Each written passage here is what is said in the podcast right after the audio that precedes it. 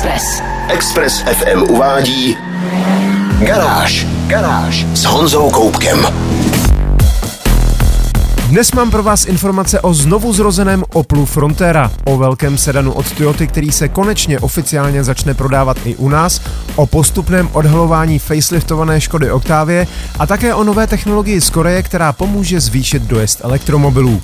Nejdřív ze všeho ale naskočím do naprosto brutálního BMW M3 Competition Touring, kombíku, který zrychluje stejně jako nejostřejší Porsche 911. Já jsem Honza Koubek a vítám vás v garáži na Expressu. Garáž. Na Express FM. Automobilové kategorie jsou různé. Před 50 lety to bylo všechno jednodušší, ale dnes máme křížence a crossovery všeho možného. Zkoušeli se dokonce i kombinace SUV a kabrioletu a podobně. Mezi jednu z nejpodivnějších, ale zároveň naprosto fascinujících kategorií patří superkombíky. Jen minulý týden jsem tu měl Audi RS4 Avant, tentokrát je na řadě nové BMW M3 Touring. Říkám sice nové, ale ve skutečnosti je to první M3 Touring v historii. Když vynechám prototyp generace E46 ze začátku milénia, který se nikdy nedostal do výroby, M3 byla vždycky jen jako sedan, kupé nebo kabriolet.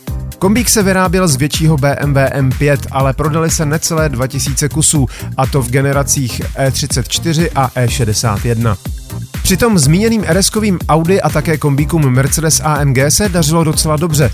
Mnichovští si tedy k 50. výročí divize Motorsport udělali radost a jednou z věcí, které na oslavu poslali do výroby, je právě kombíková M3.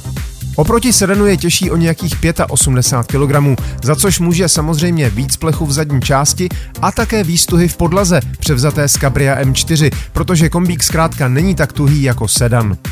Pružiny i tlumiče jsou přiladěné a výsledkem je, že M3 Touring jezdí prakticky stejně jako sedan.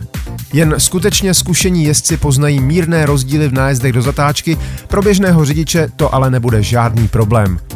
Stejně bude mít spoustu práce s krocením úchvatného agregátu, který se skrývá pod přední kapotou.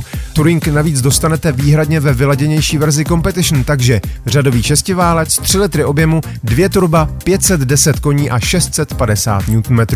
To jsou parametry, které by jen před dvěma dekádami patřily těm nejlepším supersportům.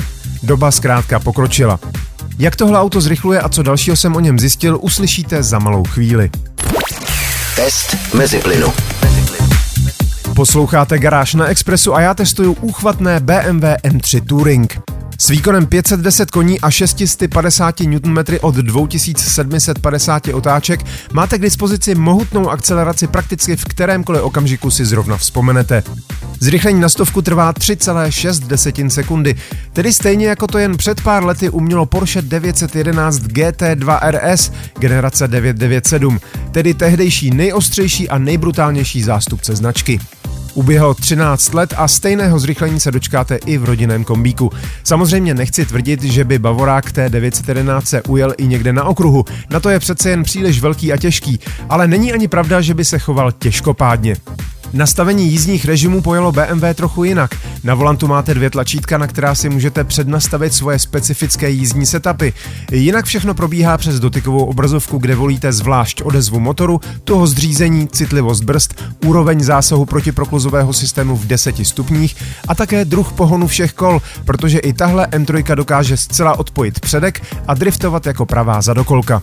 Na voliči 8-stupňové převodovky si pak ve třech stupních volíte razanci její práce. Jak už je dnes běžné, zvuk motoru a výfuku je tu podpořen falešnou syntetickou složkou pouštěnou do vnitřních reproduktorů. I zvenčí ale zní M3 docela pěkně. Výfuk s aktivní klapkou si umí pěkně zabublat i odchrchlat, i když možná není tak ostrý, jako byl ten v RS4 Avantu. Ke vší téhle čistě petrolhecké zábavě se u Turingu přidává fakt, že ze základních 500 litrů objemu kufru pod roletkou se sklopením sedaček dostanete na celkových 1510 litrů s téměř rovnou podlahou. A navíc dostanete vychytávku, kterou se chlubí všechny běžné Turingy.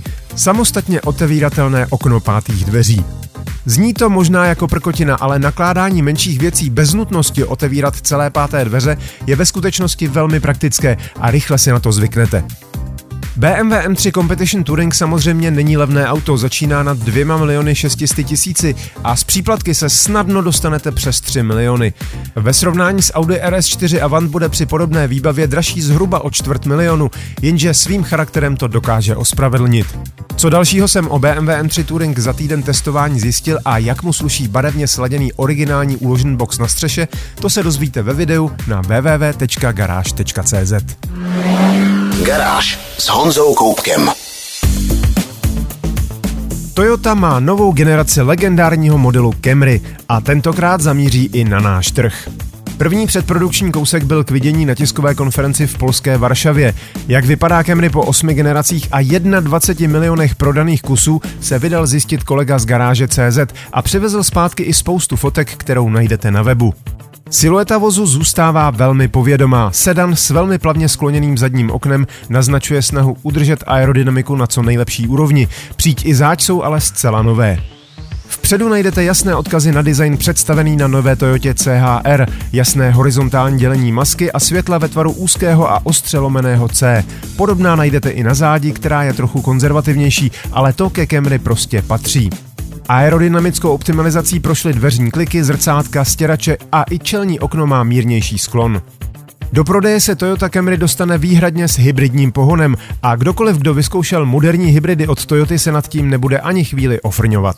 Základem je známý benzínový čtyřválec o objemu 2,5 litru, má však novou převodovku, přepracovaný generátor a elektromotor a novou bipolární litium baterii.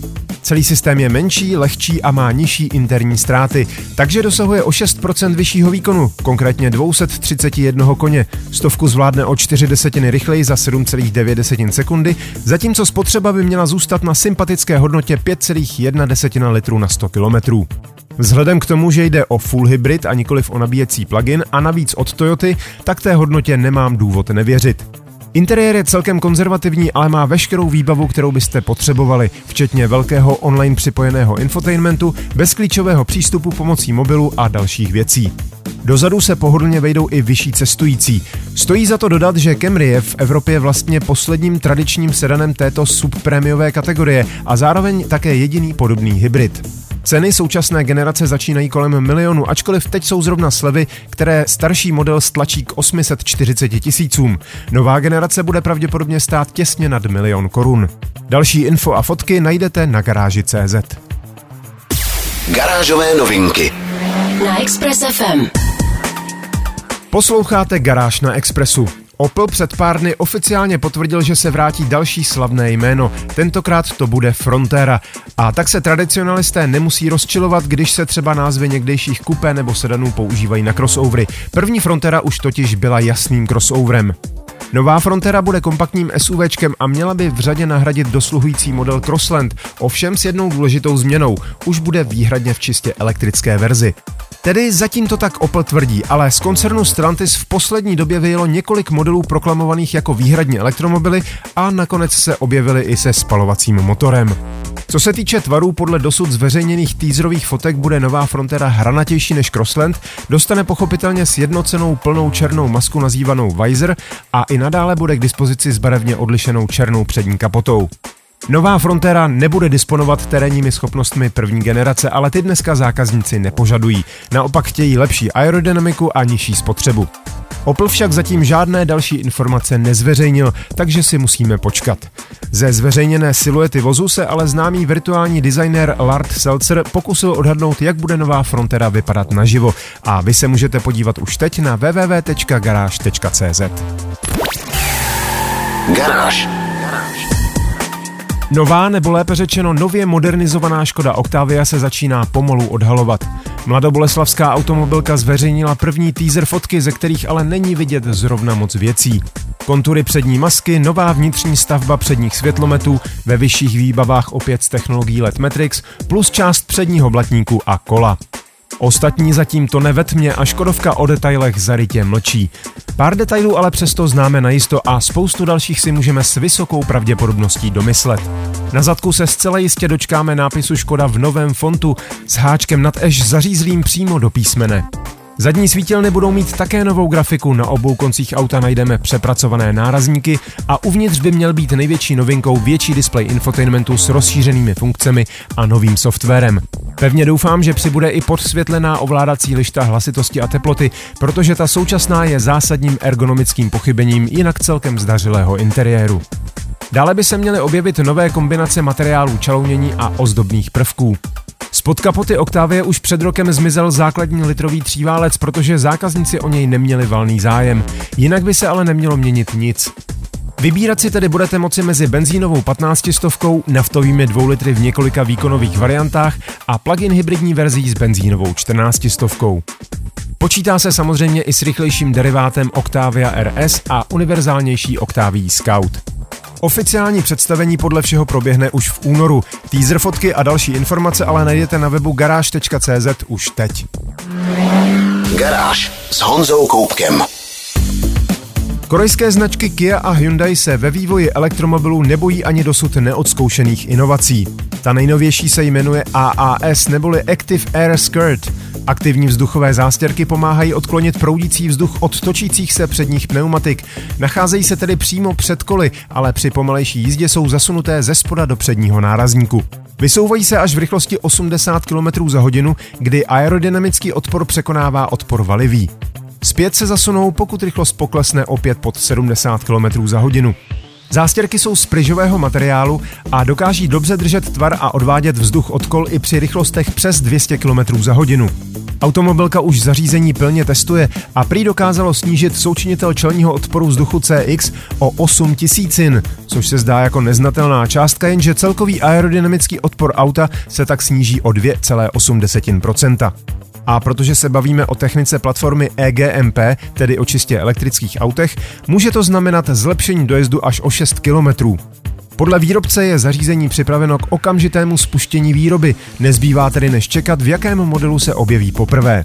V propagačních materiálech se objevují i crossovery například luxusní odnože automobilky Hyundai značky Genesis. Ať už to bude vůz jakékoliv značky, osobně bych si vsadil právě na elektrický crossover. U automobilů s vyšší stavbou karoserie dává totiž největší smysl. V Severní Americe a Jižní Koreji už se řeší potřebné patenty a i nadále probíhá další testování. Více informací najdete na garáži CZ. Express. Express. To bylo z dnešní garáže na Expressu všechno. Další díly najdete na všech podcastových platformách. Nezapomeňte se přihlásit k odběru a díky, že nás posloucháte. Videa a fotky k dnešním novinkám, stejně jako další nálož informací z motoristické branže, najdete jako tradičně na www.garage.cz. Stejně jako videotest fantastického BMW M3 Competition Touring. Zvu vás také na stránky tisíckoní.cz, kde najdete všechny moje testy, vlogy i podcasty a spoustu dalšího. Díky za pozornost, mějte se báječně, buďte zdraví, jezděte rozumně a na Expressu naslyšenou zase za týden. Garáž Na Express FM.